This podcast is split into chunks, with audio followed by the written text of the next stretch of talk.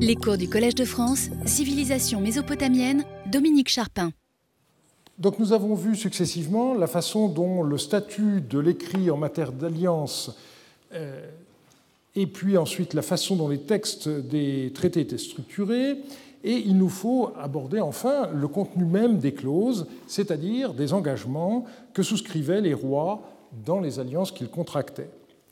Il est très difficile de déterminer dans quel ordre ces clauses se succèdent et de reconstituer la logique interne des textes. Dans certains cas, c'est possible, mais pas toujours, et pas seulement en raison de l'état souvent délabré de ces grandes tablettes euh, à quoi j'ai fait allusion la semaine dernière.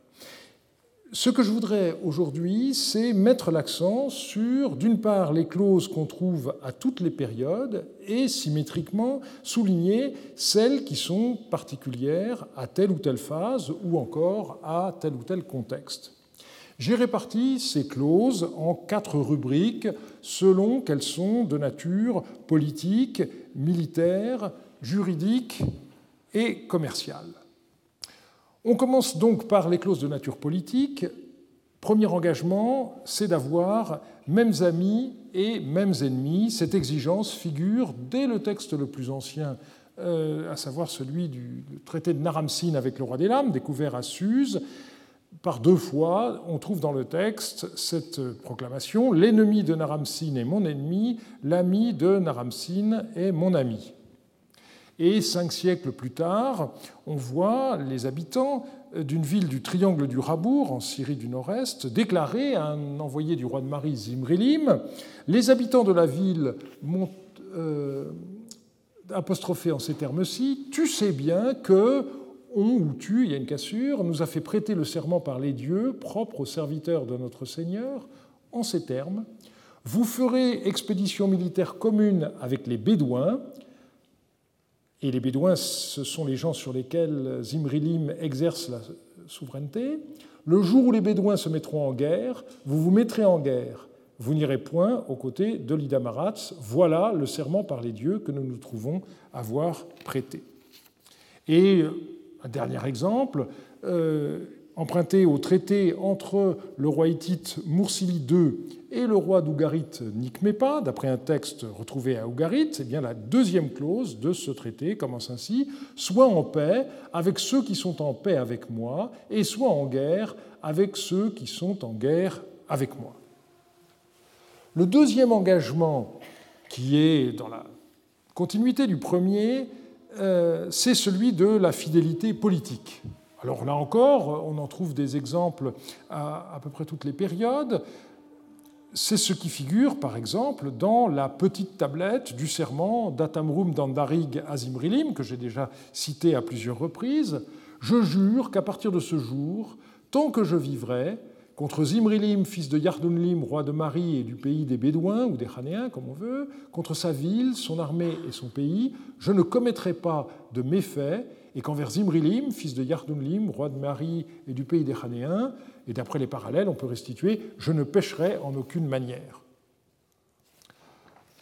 On trouve cela aussi euh, dans l'un des traités de Tel Leilan, celui, vous vous rappelez, euh, qu'on ne sait pas euh, s'il faut l'attribuer à Hadnourabi ou Hammurabi.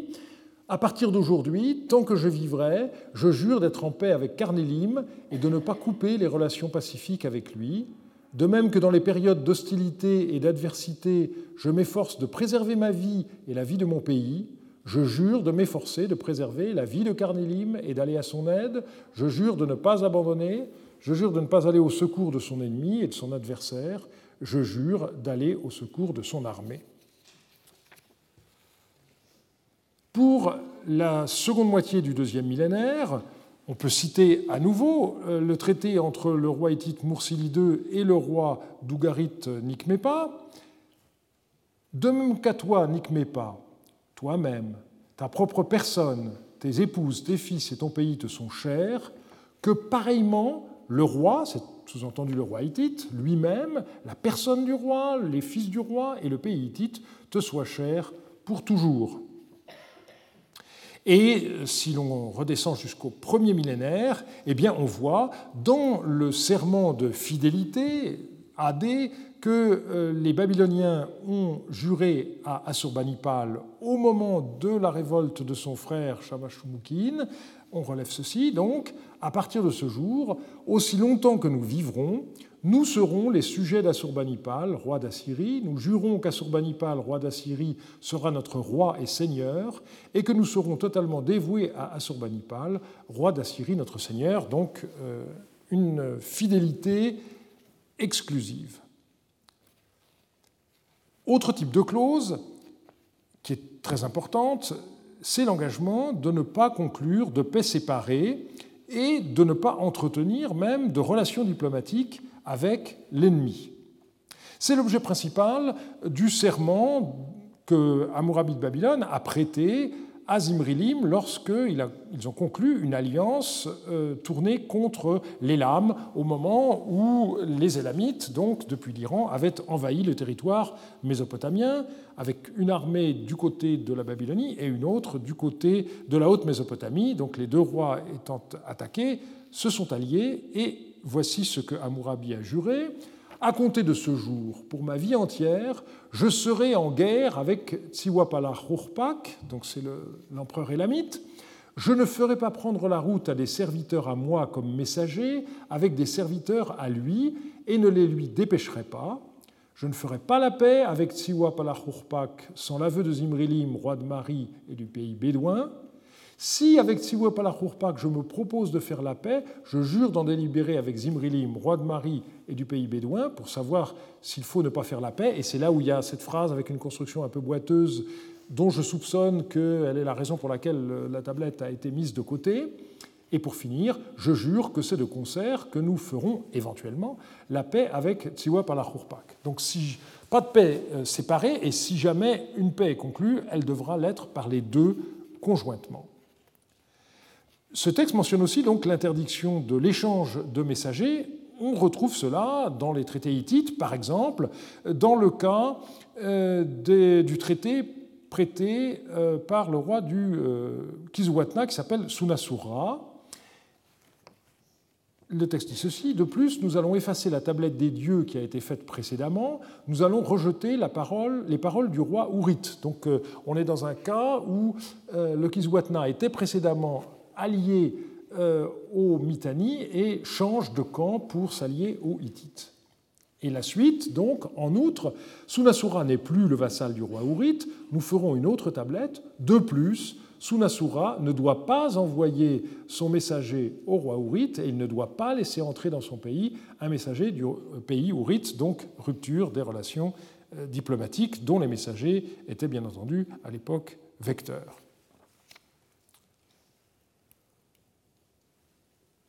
Autre engagement, c'est celui de ne pas pousser un tiers à intervenir. D'une certaine manière, euh, vous pouvez garder les mains propres et euh, en coulisses euh, faire agir quelqu'un. Eh bien, on prévoit ce cas et on s'engage à ne pas le faire. Là encore, on trouve cela dans le traité de Radnurabi ou Hammurabi envers Karnilim, Dandarig et Hayaboum du pays d'Apoum. J'ai prêté serment par les dieux, je jure que je n'ai pas parlé ni ne parlerai, que je n'ai pas écrit ni n'écrirai, et que je ne donnerai pas d'instruction à un roi, un grand ou un homme, quel qu'il soit, qui existe dans le pays tout entier, en ces termes. Moi, j'ai prêté un serment par les dieux à Carnélim, fils de Moutiadou, et à Hayahaboum. Va, toi, puisque tu n'es pas impliqué, et d'après un parallèle, la restitution est pratiquement sûre, fais mourir Karnélim et Rayaboum, leurs fils, leurs serviteurs, leurs troupes, leurs Naoum et leurs royaumes, retiens-les dans une prison mauvaise et meurtrière et écrase leurs forces. Je jure que je n'ai pas parlé, ni ne parlerai ainsi, que je n'ai pas écrit, ni n'écrirai cela, et que je ne donnerai pas de telles instructions. Et si auparavant j'ai envoyé une tablette à sort formulé et que j'ai donné de telles instructions, je jure de les retirer, et puis la fin est malheureusement cassée. Donc Intéressant ici parce qu'on a un cas relativement rare où le serment est à la fois euh, assertoire et promissoire, c'est-à-dire qu'on s'engage euh, sur le fait qu'on n'a pas fait quelque chose et euh, sur le fait qu'on ne le fera pas. C'est relativement rare Ce qui est beaucoup plus fréquent, c'est l'obligation d'informer son partenaire et éventuellement de dénoncer euh, des choses qui pourraient lui être nuisibles. Ça se trouve d'abord à Marie dans ce que Jean-Marie Durand a euh, intitulé le protocole des Bédouins. Un texte qu'il a publié dans les Mélanges Garelli. Vous trouvez cet engagement Je jure de ne pas pécher envers Zimrilim, mon seigneur, et la parole inamicale prononcée par les Bédouins de la steppe ou par les gens des différentes villes que j'entendrai, disant Zimrilim et sa descendance ne nous gouverneront plus, sans prendre part au mal préparé contre Zimrilim et sa descendance, je la répéterai. Et là, vous avez, d'une manière allusive, euh, eh bien, euh, ce, ce, cas qui est un petit peu compliqué. Lorsqu'il y a un complot, euh, pour être au courant, il faut d'une certaine manière infiltrer euh, les comploteurs mais en même temps euh, suffisamment pour recueillir l'information et pas trop pour ne pas être compromis. D'où la phrase sans prendre mal au, mal préparé contre Zrimirilim. Parce qu'en même temps, euh, il faut donner des gages aux comploteurs pour qu'ils vous admettent euh, et que vous soyez au courant. Donc ça, c'est tout le problème des gens qui jouent double jeu. Et, et, on voit ici qu'il y a une précaution qui est prise à cet égard. Un millénaire plus tard, à l'avènement d'Assaradon, dans euh, les AD qui ont été prêtés à ce moment-là, qui ne sont pas les textes découverts à Nimrud, c'est un, autre document, eh bien, on a cet engagement.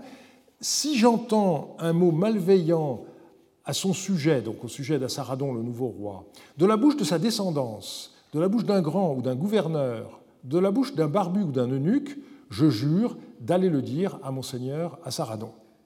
Donc, la personne du roi est la seule par rapport à laquelle on s'engage, et même quelqu'un de sa famille, même éventuellement un de ses enfants qui euh, aurait des velléités de complot, eh bien, il faut dénoncer tous ces gens-là.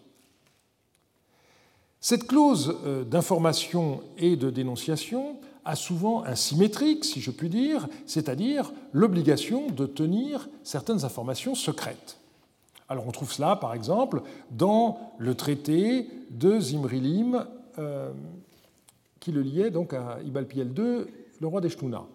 Lorsque les grands feudataires de mon père se seront mis en route et qu'il écrira pour lever ses armées et ses troupes d'appui, si Durshum, l'homme d'Ibalpiel, fils de Dadoucha, roi d'Eshtuna, mon père, et les grands feudataires qui seront arrivés réfléchissent au texte du message concernant leur levée et l'exposent devant moi, ce conseil et cet avis, bon ou mauvais, c'est-à-dire quel qu'il soit, tout ce qu'ils me diront, je ne l'écrirai à aucun roi ou grand qui existe dans tout le pays, qu'il soit ennemi ou allié d'Ibalpiel, fils de Dadoucha, roi d'Eshnouna, mon père, ni ne le ferai dire, je ne dirai pas à mes propres serviteurs ce message secret. Donc, si on est admis à une séance de délibération, en quelque sorte, eh bien, euh, la matière de cette délibération ne doit pas sortir à l'extérieur.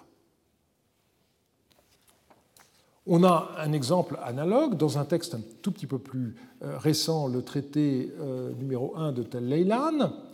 À partir d'aujourd'hui, et tant que je vivrai, la parole confidentielle et secrète que Carnilim et Hayaboum me diront, je jure de ne pas l'écrire à un roi, un grand, ou toute personne quelle qu'elle soit qui se trouve dans le pays, et de ne pas la divulguer, mettons, et je jure de ne pas faire porter de tablette. La parole confidentielle et secrète que Carnilim et Hayaboum me diront, je jure de faire en sorte de la garder et de la... Mhm, je jure de ne pas la divulguer pour la faire connaître, et je jure d'aider à la conserver. Donc euh, toujours euh, un ton extrêmement redondant, on dit deux fois la même chose pour être sûr que euh, l'engagement est bien clair pour tout le monde. Un autre type d'engagement, de nature cette fois différente, c'est les clauses qui sont relatives à ce que nous appellerions aujourd'hui la corruption passive. On trouve cela dans deux des traités de Tel Leilan. À partir de ce jour, tant que je vivrai, si un méchant, un ennemi, quelqu'un d'hostile, adversaire de Moutiya, fils de Khaloun Pioumu, roi du pays d'Apoum, me propose, me fait proposer ou me fait porter une tablette relative à de l'argent, de l'or, des pierres précieuses, de beaux objets rares, une cassure, et tout ce que le Dieu a créé en ces termes, prends cela. Je jure que je ne serai pas d'accord, que je ne l'accepterai pas.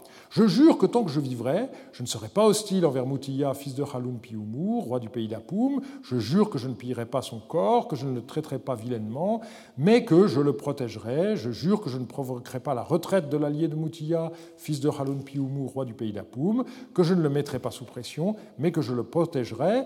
Et vous voyez qu'il y a pour nous deux parties dans cette clause, mais euh, le scribe n'a mis qu'une ligne de séparation à la fin, donc euh, il considère que les deux parties euh, forment un seul engagement, et la deuxième partie, c'est tout ce qui pourrait être suggéré par le, biais de cette tentative de corruption. On a pratiquement le même passage dans le traité numéro 1 de Tel et les deux passages étant mutilés, on peut les restaurer l'un par l'autre.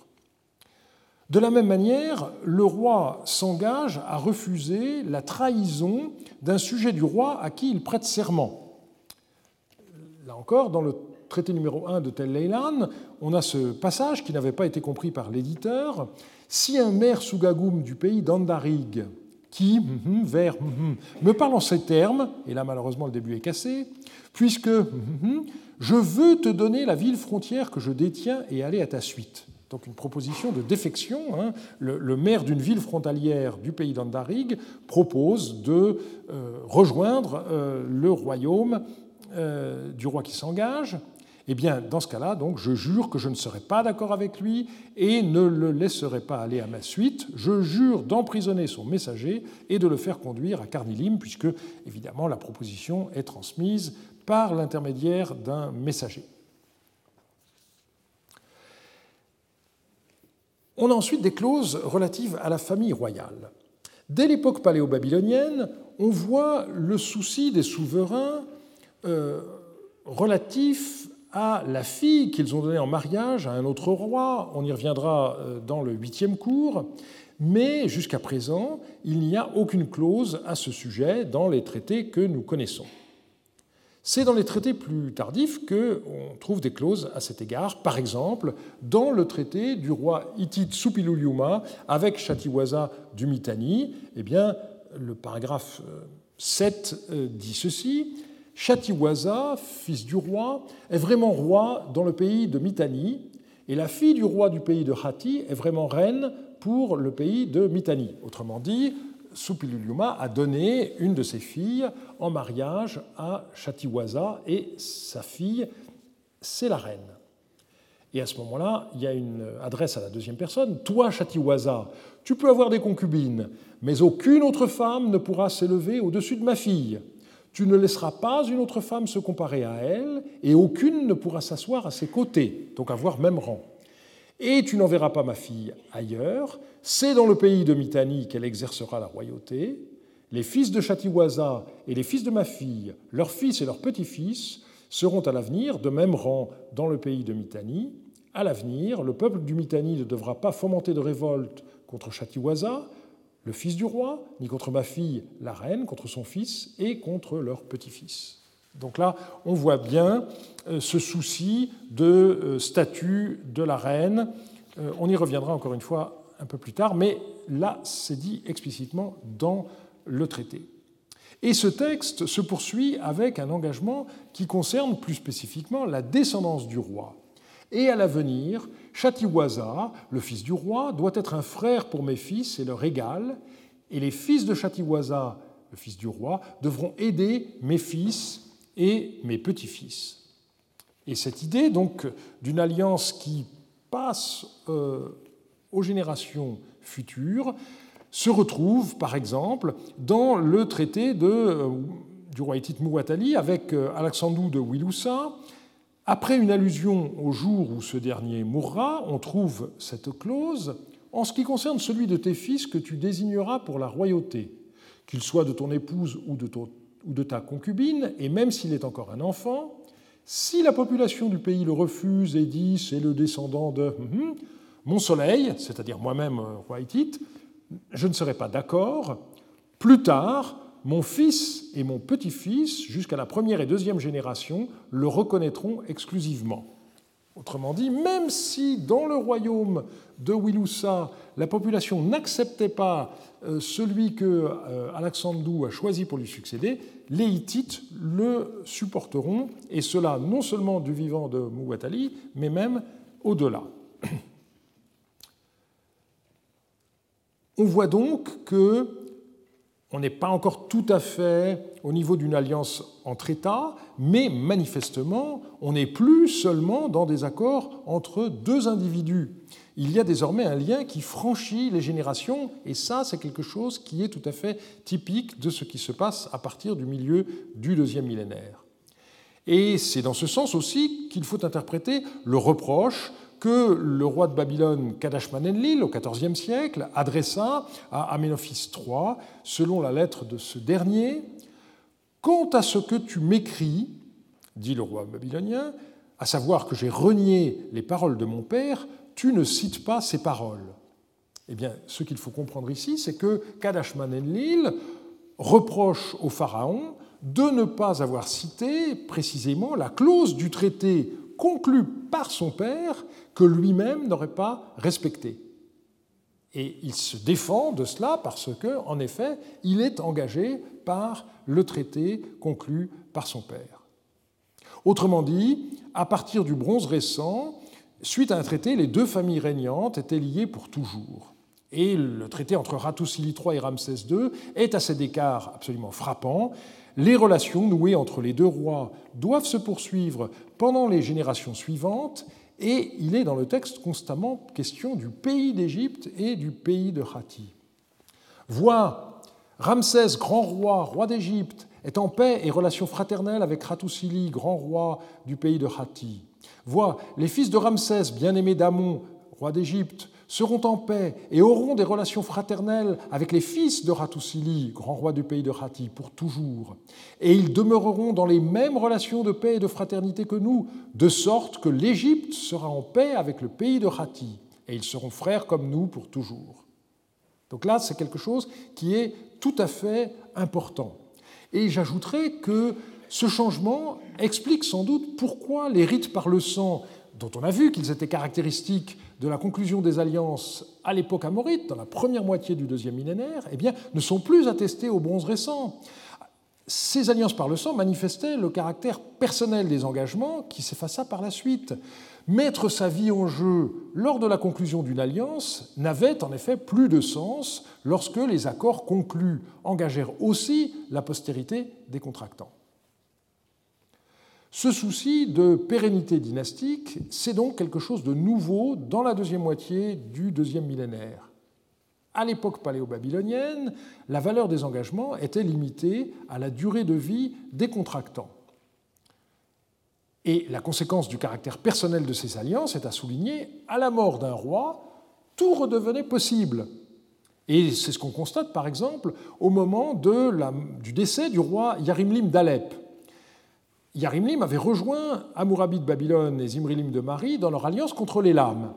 Dès la mort de Yarimlim, l'empereur élamite dépêcha des envoyés pour tenter de conclure une alliance avec le nouveau roi Amourabi, ou au moins pour obtenir la neutralité de celui-ci, mais il échoua et Amourabi d'Alep renouvela les alliances de son père. Mais il était libre, il aurait pu faire autrement.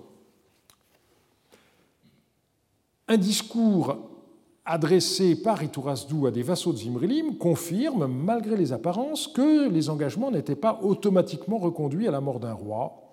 Il s'agissait en l'occurrence du roi de Zalouran, nommé Zakura Aboum, qui venait de décéder.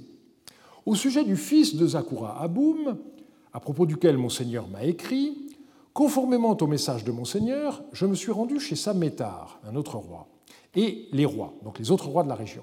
Je leur ai adressé la parole en ces termes. De même que Monseigneur est engagé par un serment par le Dieu à votre égard, n'est-il pas aussi engagé envers vos fils?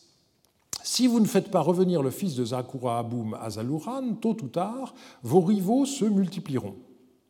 Je pense qu'il ne faut pas surinterpréter ce texte.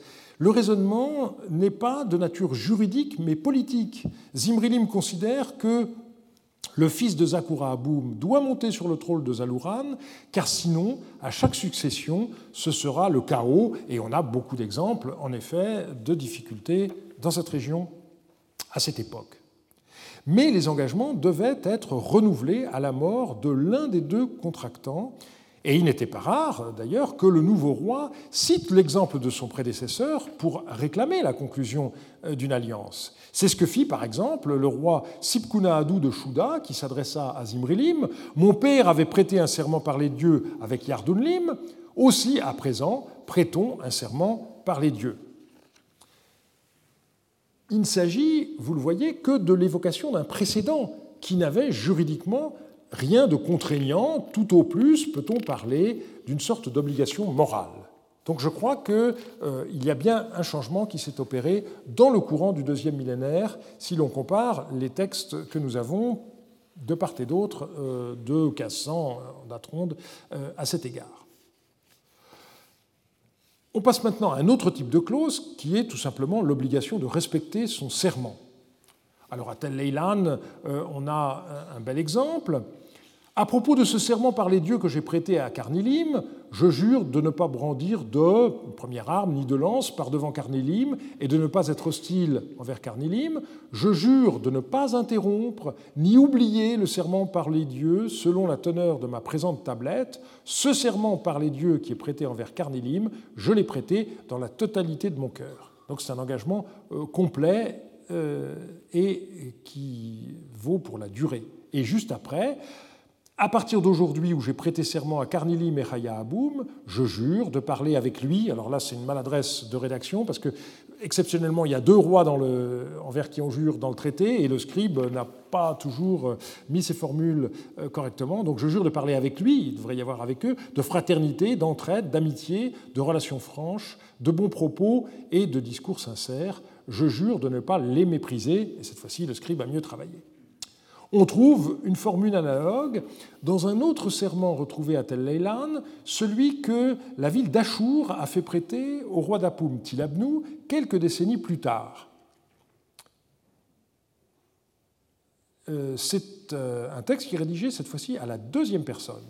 Tu jures que tu diras la vérité avec une sincérité complète à la ville d'Achour et au Karoum, donc euh, le comptoir commercial local, tant que tu vivras.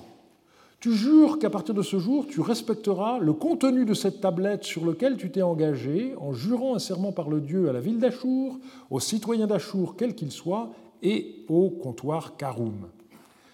L'allusion au contenu de la tablette est remarquable, mais euh, par ailleurs, on voit que ce traité assyrien correspond tout à fait à la façon de faire générale au Proche-Orient à la même époque.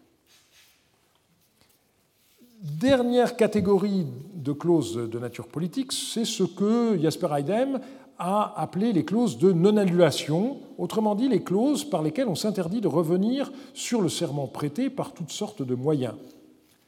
Contre ce serment par les dieux que j'ai prêté à Carnélim, je jure que je ne ferai ni ne ferai faire tromperie, discours mensonger ou tout acte de magie noire qui existe dans l'humanité. À partir d'aujourd'hui où j'ai prêté ce serment par mes dieux, tant que je vivrai, je jure que je ne dirai pas ceci. Étant donné que mon présent serment par mes dieux est devenu vieux, mon engagement solennel est devenu caduque, assez, je peux être hostile envers Carnélim. Tant que je vivrai, je jure que je ne dirai pas cela. Je jure que je formule et présente ce présent serment par les dieux à Carnilim de tout mon cœur. Et ce qui est très important, c'est que cette clause est la dernière avant les malédictions sur lesquelles euh, on reviendra la semaine prochaine. La même chose euh, se trouve dans le texte Leylan numéro 2. Euh, je passe. Et euh, j'en arrive euh, un millénaire plus tard euh, aux AD des Saradons, où on a presque exactement le même type d'engagement. Vous ne devrez pas révoquer ou défaire ce serment, vous ne devrez pas envisager de révoquer ou défaire ce serment ou effectuer un rituel pour cela. Vous et vos fils à naître à l'avenir serez liés par ce serment concernant Assurbanipal, le grand dauphin, fils d'Assaradon, votre seigneur, à partir de ce jour et jusqu'à ce qui suivra cette AD. Tandis que vous vous tenez sur l'endroit de ce serment, vous ne prêterez pas ce serment seulement du bout des lèvres, mais vous le prêterez de tout votre cœur. Vous l'enseignerez à vos fils à naître après le présent AD. Donc ça engage y compris les gens qui ne sont pas encore en vie aujourd'hui. Vous ne feindrez pas une maladie incurable, mais prendrez part à ce traité d'Assaradon, roi d'Assyrie, concernant Assurbanipal, le grand dauphin, dans le futur et pour toujours. Achour sera votre Dieu et Assurbanipal, le grand dauphin, sera votre Seigneur, que vos fils et petits-fils le craignent. Et là encore, c'est la dernière clause et on a un enchaînement avec les malédictions euh, que nous verrons en détail la semaine prochaine. La seule différence donc avec ce qui est attesté pour l'époque paléo-babylonienne, c'est l'insistance sur le fait que les générations futures sont liées, alors qu'on n'a pas cela euh, pour le début du deuxième millénaire. Je passe aux clauses de nature euh, militaire. D'abord, la conclusion d'alliances défensives c'est ce que montre, par exemple, ce serment envers le roi d'Eshtuna Belakoum, texte euh, inédit mais euh, dont on trouve des citations à plusieurs endroits du dictionnaire de Chicago notamment. Je jure que tant que Belakoum et moi-même serons en vie, je ne chercherai pas à lui nuire ni à lui faire la guerre. Donc, euh, refus d'agression et corollaire, si Akkad, le Yamutbal, le Numrium ou l'Idamaratz a l'intention de lui nuire ou de lui faire la guerre, je prendrai les armes, donc bel et bien une alliance défensive. Et vous remarquez la façon dont les voisins sont mentionnés par le nom des royaumes et pas par celui des souverains. Et c'est logique.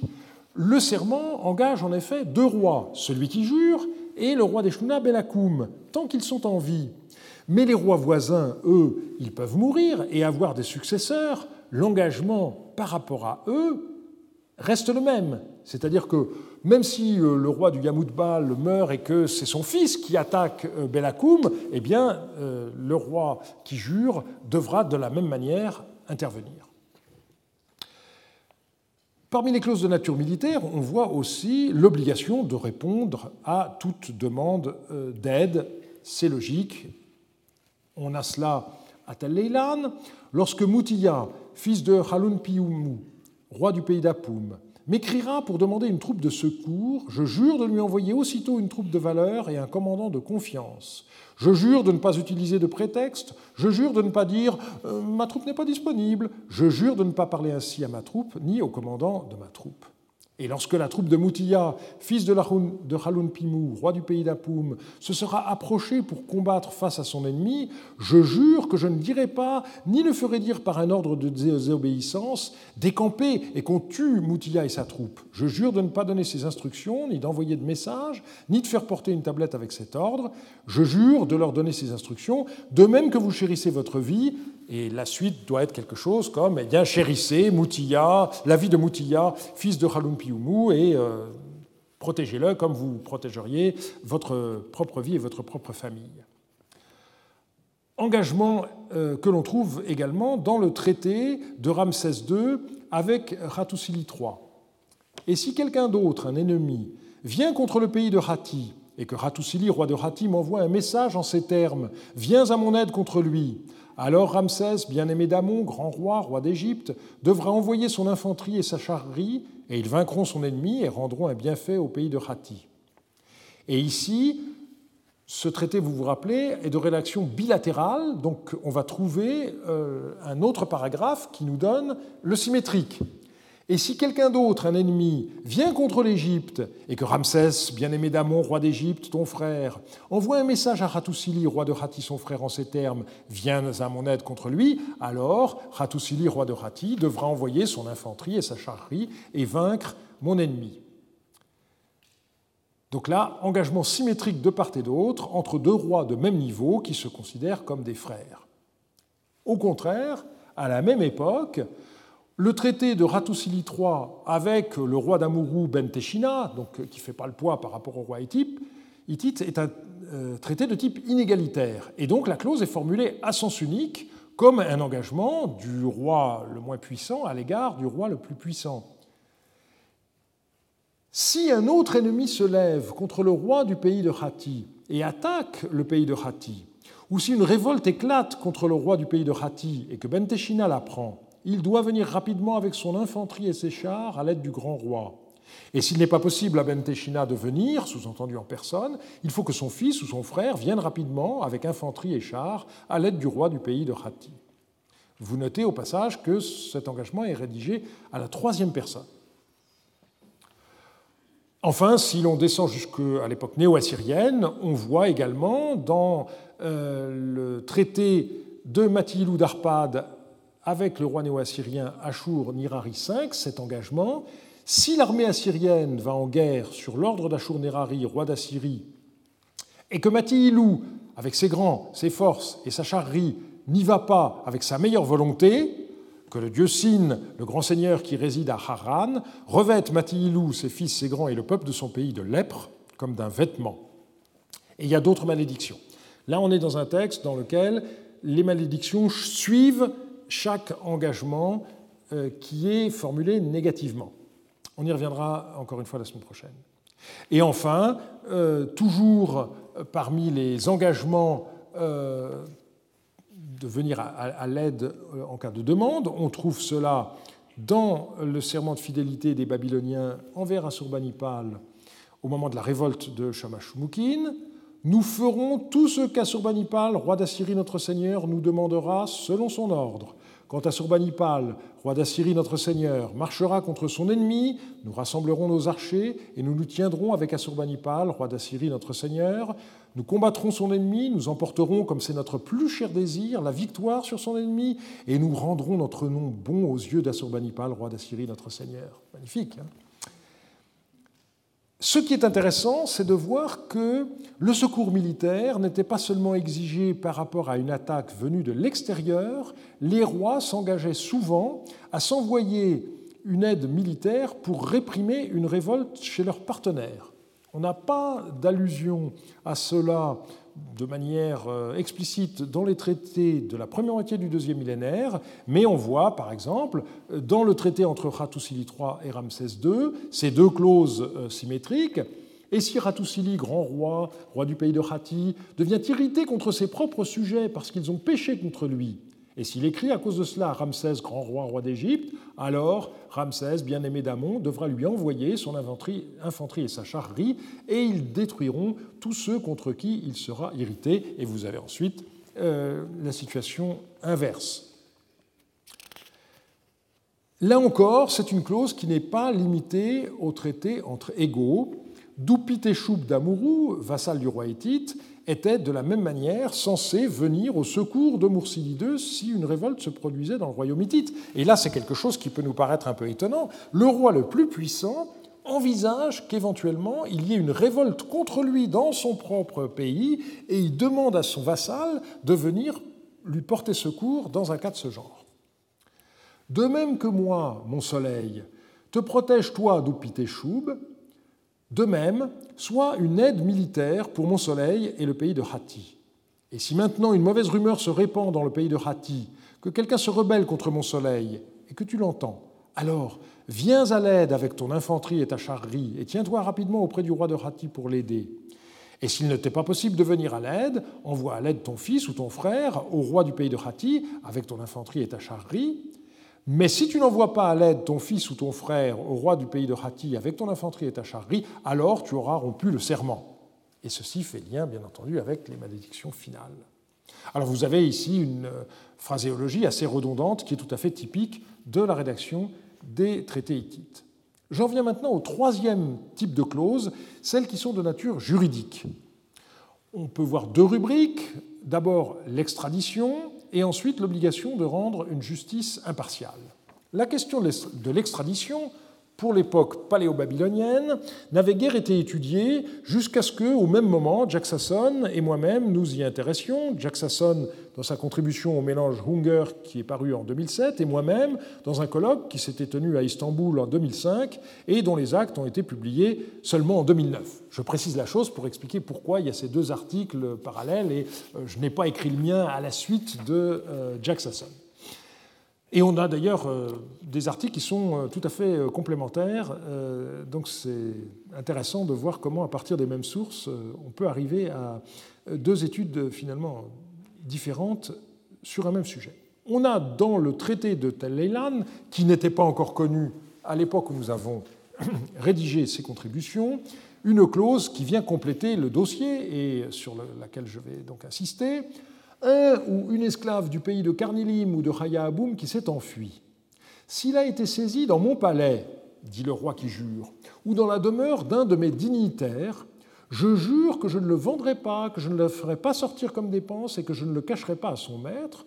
Je jure que j'accepterai un cycle d'argent comme dédommagement du palais et que je le laisserai aller. Un cycle d'argent, ça n'est pas du tout le prix d'un esclave qui vaut plus de 10 cycles à l'époque, donc c'est juste une toute petite somme qui correspond, je dirais, aux frais d'entretien euh, pendant la période où l'esclave a été nourri euh, par le roi, mais donc il y a l'obligation de laisser aller cet esclave fugitif, de le euh, rendre à son maître.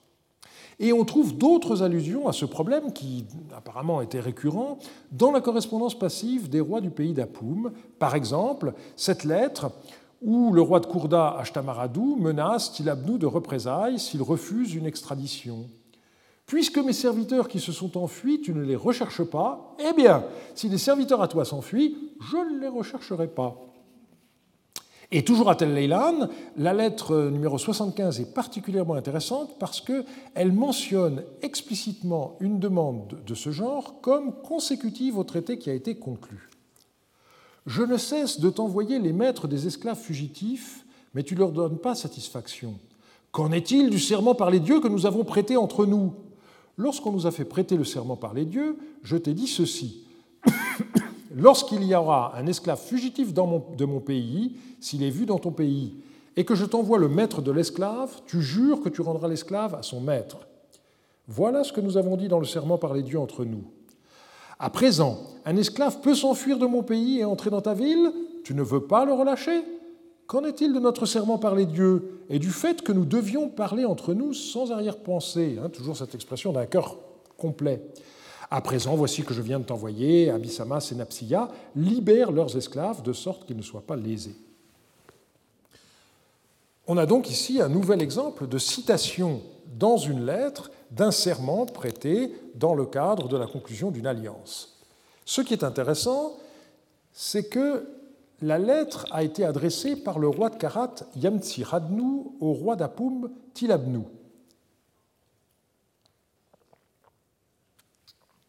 Or, nous possédons le texte euh, d'un serment d'alliance entre eux. C'est le traité numéro 3 de Leilan. Malheureusement, c'est un texte qui est cassé, et donc on n'a pas dans ce euh, traité de clauses qui correspondent à cette situation. Mais le texte de ce traité, numéro 3, est rédigé à la troisième personne, alors qu'ici, vous voyez que l'engagement est transposé à la deuxième personne. Donc, dans la partie qui manque au traité numéro 3, on devrait avoir non pas lorsqu'il y aura un esclave fugitif de mon pays, s'il est vu dans ton pays et que je t'envoie le maître de l'esclave, tu jures que tu rendras l'esclave à son maître, on s'attendrait plutôt à avoir cette formulation lorsqu'il y aura un esclave fugitif du pays de Karat, s'il est vu dans mon pays et que Yamtiradnou, fils d'Asdinérim, roi de Karat, m'envoie le maître de l'esclave, je jure que je rendrai l'esclave à son maître. Et ceci est très important parce que on a d'autres exemples de citations de serments qui sont rédigés à la deuxième personne. On peut penser que, en réalité, euh, il y a une transposition euh, qui est faite euh, systématiquement. Certaines demandes d'extradition étaient refusées lorsque les relations entre deux puissances n'étaient pas bonnes. Ce fut ainsi le cas lorsqu'un roi hittite réclama à un roi du Mitanni l'extradition de vassaux rebelles, comme il est rappelé dans le préambule historique du traité avec Sunasura du Kizuwatna. Quand le pays d'Issoua, vassal de mon soleil, entreprit des hostilités envers mon soleil, moi, mon soleil, j'allais les combattre et l'emporter sur le pays d'Issoua. Et l'Issoua prit la fuite devant mon soleil et se réfugia dans le pays Ourite, donc dans le Mitanni. Mon soleil envoya un message au sire Ourite Rends-moi mes vassaux. Mais le sire Ourite répondit à mon soleil ainsi Non. Dans le texte, vous avez là. Euh, et donc, euh, il importait de réglementer soigneusement ce point lorsqu'un traité était établi. Et ce qui est intéressant, c'est que dans certains cas, il n'y a pas de réciprocité. Par exemple, dans le traité de Supiluluma avec le roi du Mitanni Chatiwaza, vous avez cette clause si un fugitif s'enfuit du pays de Hati et va dans le pays du Mitanni, les gens du Mitanni devront l'arrêter et le livrer. Mais si un fugitif du pays du Mitanni s'enfuit et va dans le pays du Hati, alors le roi du pays de Hati ne sera pas tenu de l'arrêter et de le livrer. Ce n'est pas une façon de faire, façon que j'ai de traduire Partsum, un terme difficile, de la déesse solaire Darina, qui est, vous le savez, la grande divinité politique des Hittites. Donc le roi hittite s'abrite derrière une raison religieuse pour refuser la réciprocité de l'extradition de fugitifs. Toujours à l'intérieur des clauses de nature juridique, il y a l'obligation de rendre une justice impartiale.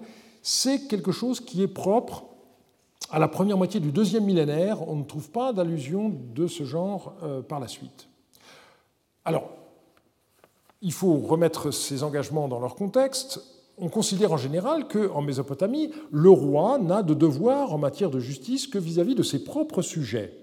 Et les textes de Tel dénotent une évolution très intéressante à cet égard, car lors de la conclusion d'une alliance, un roi s'engageait à rendre également la justice aux ressortissants du souverain auquel il s'associait, comme il le ferait par rapport à ses propres sujets. C'est ce que montre donc le traité numéro 2, où le roi Teshoup promet à Moutiya Je jure que je rendrai le verdict des ressortissants du pays d'Apoum comme s'il s'agissait du verdict d'un de mes ressortissants. Je jure que je ne les léserai pas dans un jugement, que je ne les livrerai pas à la main de leur adversaire et que je rendrai un jugement équitable digne du dieu Shamash, le dieu de la justice. Et on trouve un écho de cette thématique dans la lettre numéro 88, écrite par le roi Shepalou à Tilabnou. Voici que je viens d'envoyer chez mon frère des hommes pour un jugement, que mon frère leur procure un jugement digne de Shamash la même expression. D'une façon moins solennelle, dans une autre lettre envoyée par le roi de Kourda à Tilabnoum, on lit ceci Voici que je t'envoie mon serviteur Dadi Ebal, là-bas, donc chez toi, on a volé son frère ainsi que deux femmes. À présent, cette affaire relève de ta décision. Écoute son affaire et juge son cas, de sorte qu'il ne soit pas injustement traité. Enfin, une demande analogue de la part de Bouria, le roi d'Andarig. Voici que je viens de t'envoyer Silmoubalit, il a un procès là-bas, écoute ses propos et rends-lui justice. Et on trouve des exigences du même type dans les traités paléo-assyriens de la même époque, par exemple dans ce serment euh, d'un roi de Kanesh envers les Assyriens installés dans sa ville. Quand un ressortissant de Kanesh et un ressortissant d'Achour se feront un procès, ce sont les Assyriens qui parlent au roi local, tu jures de leur délivrer un verdict selon la justice, sous-entendu de ne pas favoriser ton sujet au détriment euh, d'un Assyrien. Et on a, de la même façon, euh, dans le traité avec Haroum une demande extraordinaire non seulement de justice équitable, mais rendue publiquement selon l'interprétation très intéressante qui a été proposée par Klaas Venhoff. À partir de ce jour, et tant que vous vivrez, si surgit une affaire entre vous et le comptoir assyrien Karoum de la ville de Haroum, ou un ressortissant d'Achour, quel qu'il soit, qu'il monte sous-entendu en Anatolie, ou en descende, donc selon la direction du trafic commercial, vous jurez de traiter cette affaire de manière juste et de ne pas la régler dans un endroit secret, dans un lieu inaccessible de votre palais. Vous ferez proclamer, sous-entendu, le verdict par un héros dans votre ville et votre pays. Donc là, c'est quelque chose de tout à fait intéressant. Et plus loin, dans le même texte, toujours selon la reconstitution de Venhoff, vous ne devrez pas rendre un verdict basé sur des règlements spéciaux, mais en toute justice, selon le droit de Haroum, vous rendrez le verdict d'un ressortissant d'Achour, quel qu'il soit, même d'une servante ou d'un esclave, ainsi que d'un membre du comptoir commercial de Haroum, en toute justice. Là, il y a quelque chose qui est absolument remarquable. Et je terminerai par les clauses de nature proprement commerciale. Bien entendu, on va en trouver le plus grand nombre dans ces traités conclus par les Assyriens avec les principautés locales au XIXe et XVIIIe siècle, dans le cadre de leur commerce à longue distance entre la ville d'Achour en Haute-Mésopotamie et les comptoirs commerciaux assyriens en Anatolie, le plus important étant celui de Kultépé, l'antique Kanesh. Euh, vous rappelle donc que les Assyriens exportaient des étoffes et de l'étain vers l'Anatolie et ils ramenaient chez eux de l'or et de l'argent. Donc on a quatre traités. Euh, le plus ancien euh, date euh, du XIXe siècle, les trois autres de la deuxième moitié du XVIIIe. Et euh, je dois dire, après avoir regardé cela de près, que les rééditions qu'on trouve dans le livre de Kitchen et Lawrence sont extrêmement décevantes. Il y a même des contresens. Et malheureusement, les propositions que Klaas Venhoff avait faites dans son livre euh, de euh, OBO 165 en 2008 n'ont pas été prises en compte et donc euh, il faut faire attention que cet ouvrage récent, les Treaties, Laws and Covenants, est à cet égard défectueux. Alors, on a des clauses commerciales, donc particulièrement dans ces traités-là, mais pas seulement, on en trouve aussi dans les traités hittites ou néo-assyriens, par exemple. On a d'abord les euh, droits des partenaires commerciaux. Tous les traités paléo-assyriens sont unilatéraux et constituent le texte de l'engagement des partenaires locaux des Assyriens, et on ne connaît les engagements euh, des Assyriens que par des allusions dans des lettres. Donc, dans les traités qui nous sont parvenus, on a l'énumération de ce que les partenaires, sur la route ou à l'arrivée en Anatolie, avaient le droit de prendre, donc un certain nombre de prélèvements, la préemption de textiles dans des quantités qui sont fixées et à prix réduit, etc. Mais bien entendu, la question principale, c'était la question de l'attaque des caravanes. Euh, les souverains des royaumes traversés étaient responsables des pertes encourues. C'est ce que montre par exemple le serment que les Assyriens firent jurer au grand roi de Kanesh. Si le propriétaire d'étoffe subit une perte dans ta ville ou ton pays, tu devras les rechercher, donc les étoffes volées, et les lui rendre. Si tu ne peux les rendre, le propriétaire des biens perdus devra jurer et tu devras lui compenser sa perte. Parfois, il ne s'agissait pas seulement de la perte de marchandises, les caravanes pouvaient être attaquées par des brigands qui tuaient les marchands et se posait alors le problème du prix du sang. Eh bien, vous avez cet engagement. Si le sang d'un ressortissant d'Achour est versé dans ta ville ou ton pays, disent les Assyriens au roi local, et qu'une perte survient, tu devras donner la somme convenue pour le sang, et nous le mettrons à mort. Nous, les Assyriens, mettrons le meurtrier à mort. Tu ne pourras donner quelqu'un d'autre à sa place, et tu devras compenser la perte subie. Au XIIIe siècle, dans les archives d'Ougarit, les accords internationaux relatifs au commerce sont nombreux, et on trouve notamment celui-ci entre le roi de Carchemish euh, et le roi d'Ougarit.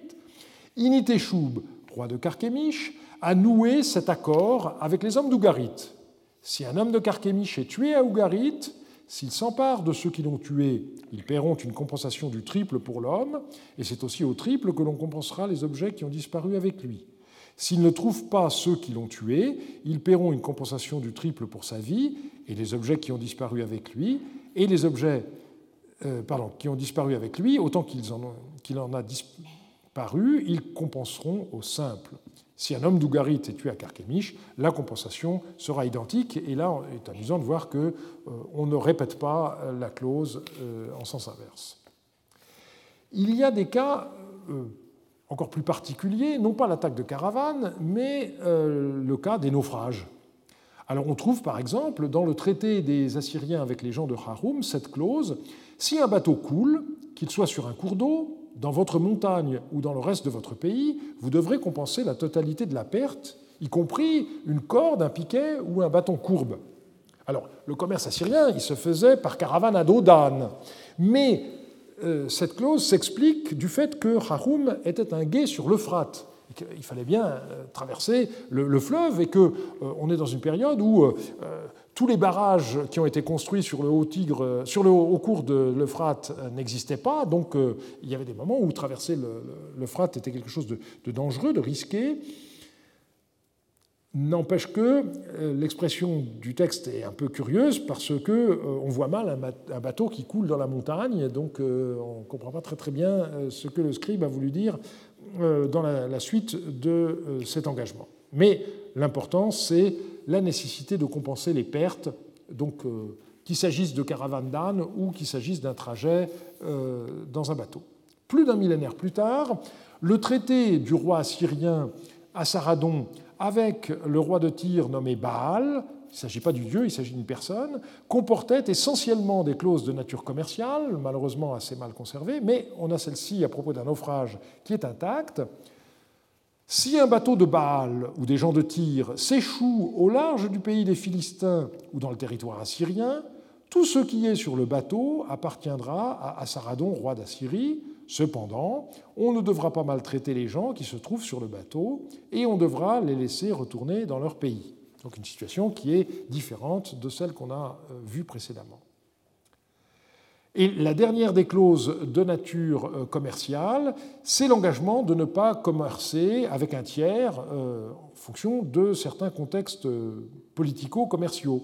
Par exemple, dans le traité avec un un roi proche de Haroum, figure l'interdiction de commercer avec les Babyloniens. Tu ne devras pas faire monter d'Acadiens, c'est la façon dont on désigne à l'époque les Babyloniens, et s'ils traversent ton pays, tu devras nous les livrer pour que nous les mettions à mort sans rien espérer de nous en matière de compensation. Donc, euh, une époque où l'élimination de concurrents commerciaux se faisait apparemment sans état d'âme. Euh, mais je dois ajouter tout de suite, euh, pour vous rassurer éventuellement, que nous n'avons aucune indication de la mise en pratique de cette clause. Au XIIIe siècle, on est dans un contexte un peu différent. Il ne s'agit pas de rivalité commerciale, il s'agit d'un problème euh, politique. Le roi hittite Tudralia IV a, conclu un traité avec le roi d'Amourou, eh bien, comme à l'époque euh, les Hittites et les Assyriens sont en guerre, logiquement, le roi d'Amrou n'a pas le droit euh, d'entretenir de, relations commerciales avec les Assyriens. Maintenant, les rois qui sont mes égaux, euh, dit le roi hittite, sont le roi d'Égypte, le roi de Cardouniache, c'est-à-dire de Babylonie, le roi d'Assyrie. Si le roi d'Égypte est l'ami de mon soleil, alors il doit être ton ami, mais s'il devient l'ennemi de mon soleil, alors il devra être ton ennemi. Et on a la même chose pour le roi de Babylone. Mais ensuite, ce qui est intéressant, c'est et comme le roi d'Assyrie est aujourd'hui l'ennemi de mon seigneur, de mon soleil, il doit être ton ennemi. Tes marchands ne doivent pas entrer en Assyrie, ni ces marchands être admis dans ton pays ou le traverser. S'ils entrent dans ton pays, alors arrête-les et envoie-les à mon soleil. Donc là, il y a l'interdiction d'entretenir des relations commerciales avec euh, des marchands euh, ressortissants d'un pays avec lequel on est en guerre. Donc ce ne sont pas seulement les messagers qu'il faut arrêter, ce sont aussi les marchands, et c'est quelque chose qui est assez général dans le Proche-Orient de voir ce statut parallèle qui est celui des messagers et des marchands. Vous voyez que l'approche thématique à laquelle a été consacré ce cours euh, a un inconvénient, bien entendu, c'est de gommer la spécificité de chaque traité. Il y a des traités comme celui d'Assaradon avec Baal de Tyr qui sont euh, de nature presque exclusivement euh, commerciale. On l'a vu aussi pour les Assyriens. Autrement dit, il n'y avait à l'évidence pas de traité type qui ait été aménagé d'une façon générale, euh, on rédigeait les textes selon les circonstances, avec des clauses types qui étaient inclus ou pas dans le serment en fonction de l'objectif recherché. Ce qui était important, c'est que tous ces engagements qui étaient souscrits soient bien respectés, et pour cela, on comptait sur la garantie divine. C'est ce que nous verrons dans le cours de la semaine prochaine. Merci pour votre attention. Retrouvez tous les contenus du Collège de France sur www.colège-2-france.fr.